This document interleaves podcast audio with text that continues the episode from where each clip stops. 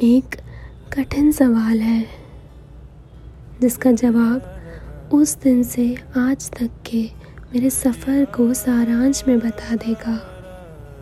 और ये भी कि मेरा प्यार कितना मज़बूत है, या मैं कितनी कमज़ोर।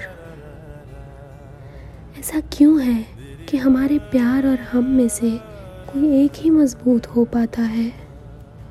दूसरा तो कमज़ोर ही रह जाता है।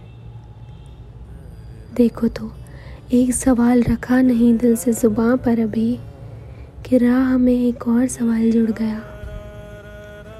अब तो सवालों को भी सवाल होने लगे हैं। मुझको क्या दोष दोगे कि पूछती बहुत हूँ?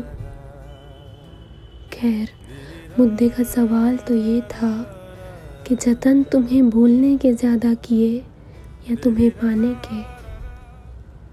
क्या ये समझकर सच में रुक गई कि जिसको पाने के लिए इतने जतन करने पड़ जाए, उसकी हमारी ज़िंदगी में कोई जायज़ जगह नहीं। वो हमारे पाने के लायक नहीं। नहीं ना? कैसे ही रोका जाए अब? चाँद कुछ मांगने को कहे तो तुम्हें कैसे सबसे पहले दिल में ना लाऊं? गिनती जब गलतियों की करने की कहे जवाब में वो तुम्हारा नाम जुबा पे आने से कैसे रोक लूँ?